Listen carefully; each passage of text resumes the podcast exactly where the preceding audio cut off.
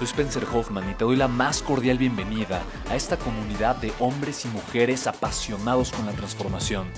Y es que sabemos que así tiene que ser la vida, habiendo tantos con la mente confundida y plomo en el corazón, desperdiciando su potencial y dejando su vida para después, para nunca.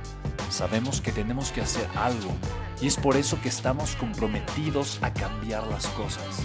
No somos uno más del montón y pasamos desapercibidos.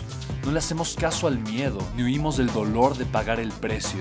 Y sobre todo, no cargamos con el pasado ni con el arrepentimiento porque vivimos en el presente. Creemos en la grandeza y la creamos. Creemos en quienes lideran con su inteligencia y su pasión y en quienes construyen un imperio con su potencial a pesar de venir de la nada. Aquellos que podemos llamar imprescindibles. Porque sabemos que ser uno de ellos es cambiar al mundo y dedicar la única vida que tenemos a construir un legado.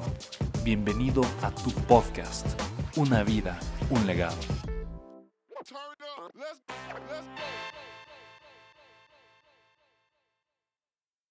Ahora, aquí hay algo súper importante y es recordar que la base de una empresa, la base de cualquier negocio es una sola cosa. Y es la generación constante de flujo de efectivo rentable. En pocas palabras, mi enfoque como empresa tiene que estar dirigido ahí. No importa si tengo los mejores productos, no importa si tengo el mejor equipo, no importa si tengo 30 sitios web extraordinariamente bien hechos y muy bonitos. Eso no importa, eso no importa. Lo único que importa a final de cuentas, lo único que importa es que esté generando flujo de efectivo y que sea rentable, ¿no? Entonces, ahí es donde tiene que estar el enfoque. Entonces, yo te preguntaría, ¿crees que puedes hacer más de lo que ya funciona? ¿Crees que podrías identificar cuál sería tu eslabón hoy más débil de tu cadena? Ok, siempre depende de ti. Sí, no, pero me encanta la pregunta, porque ahorita, si te das cuenta, algo muy común que sucede es que generamos algo que se llama ceguera de taller, ¿no? Uh-huh. Que como esa es la estrategia que te funcionó, no dijiste, ah, mira, aquí, esta es una manera para que yo pueda crecer, ¿no? A través de las redes. O sea, ya me funcionó esta estrategia, entonces, obviamente, supongo que tiene esa misma estrategia que seguir funcionando y seguir generando los mismos resultados. Sí. Entonces, muchas veces suponemos que esa es la estrategia que nos tiene que seguir funcionando. Pero al final de cuentas, puede haber 10 estrategias distintas que te puedan dar incluso hasta mejores resultados. Y eso siempre pasa. Esto es increíble. John Maxwell lo define como la ley del tope. Que de alguna forma lo que me hace crecer es lo que me está estorbando también. Entonces, la estrategia que me hizo crecer también es la estrategia que, como ya la estoy siguiendo, no me permite conocer las 10 mejores estrategias que hoy alguien sí está utilizando en el mercado, que están funcionando y están generando mucho mejores resultados que la que yo tengo. Ese es un proceso de optimización. Entonces, ¿cómo lo puedo hacer mejor? ¿Cómo este proceso? ¿Qué pasa si mañana eso estuviera prohibido? Si ya no, esa estrategia no la pudieras hacer. ¿Me explico? Tendrías que estar obligado a encontrar una nueva. Pero como hoy no es una necesidad, no lo haces. Obviamente, cuando arrancas con tu negocio, encuentras una forma de generar flujo. Uh-huh. Tienes una estrategia que te funciona. Primero, obviamente, voy a encontrar una forma de generar flujo de efectivo rentable. Uh-huh. Y yo a eso le llamo evento de conversión.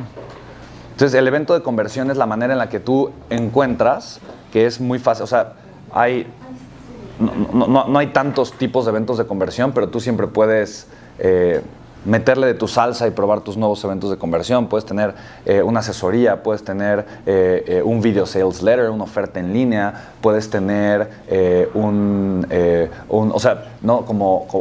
promocional según el día el día del padre, de la madre, puedes tener un evento presencial, puedes tener un webinar, puedes tener un challenge, puedes tener, o sea, al final de cuentas, tanto para productos como servicios, o sea, eso es completamente independiente. Pero una vez que encontraste el evento de conversión que quieres seguir, siempre hay dos cosas que puedes hacer para que el evento de conversión, se llama bajar la barrera de entrada, que significa generar conversión fácilmente, y tiene que ver con el precio de tu oferta, el valor percibido de la oferta, que son dos cosas muy diferentes. O sea, ¿cuánto valor estoy percibiendo yo de la oferta que me estás dando?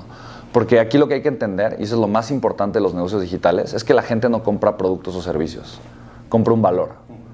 Entonces, si yo le quiero vender un producto o un servicio a través de internet, la gente va a ser muy difícil. El retorno de mi inversión, el ROAS, que seguramente tú estás muy familiar, es muy castigado, súper castigado.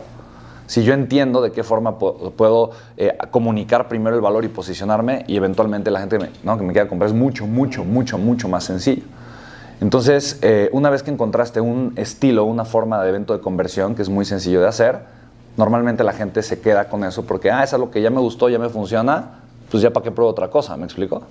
Entonces, ya cuando tienes algo que te gustó y te funciona y te está generando buenos resultados, ok, entonces lo importante es ahora encontrar otro tipo de evento de conversión, ¿me explico? Uh-huh.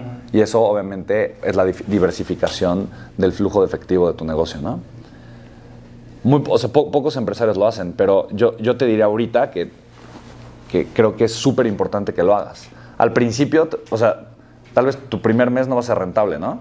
Porque vas a estar probando y experimentando, lo hago por aquí, lo hago por acá, qué tipo de campaña puedo hacer, qué tipo de evento de conversión puedo hacer. Porque de alguna forma están poniendo todos los huevos en una canasta, ¿no? En la parte de la generación de flujo de efectivo. Que al principio es normal y es bueno, al principio. Si estás arrancando, es normal, es bueno, es esperado, ¿no? Y es importante que sea así, porque si al principio quieres arrancar diversificado, nunca te vas a hacer bueno en algo. Creo que el proceso es un poquito al revés. Primero confías en ti, lo haces a tu manera y la gente conecta con esa manera y por eso te quiere comprar. Entonces, el punto aquí es que tú te cases con tu valor de transformación y lo quieras compartir buscando impactar y ayudar a las personas, de tal forma que la gente va a conectar, sí con el mensaje, pero contigo. Y entonces cuando la persona quiere comprar algo o quiere un servicio, un producto, obviamente lo quiere de ti, quiere conocerte más a ti porque está conectando contigo. ¿Sí me explico? Si la persona no conectó contigo porque no te vio como una figura de autoridad, porque el mensaje no es claro, porque comunicas diferentes mensajes, porque la gente se confunde, va a pasar lo que probablemente te ha sucedido, que la gente se convence que necesita el valor de transformación, pero como no te ve como la autoridad, dice, ah, no, sí, yo necesito tomar una terapia transformacional, pero voy a buscar a alguien que me la dé y se lo voy a comprar a esa otra persona. O sea, tú ya convenciste a la persona que necesita vivir la transformación, pero no la quiere vivir contigo. Pero a final de cuentas, también algo que yo me doy cuenta que sucede constantemente, y te digo porque a mí me sucedió mucho, con el afán de, obviamente, quedar muy bien con las personas y darles mucho valor. Entonces, yo al principio no comunicaba los límites con claridad.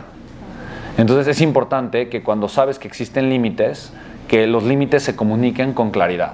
Porque el límite se puede entender o no. Y si el límite no se comunica claramente, pues la persona puede suponer que no existe un límite. Y puede tener una expectativa equivocada.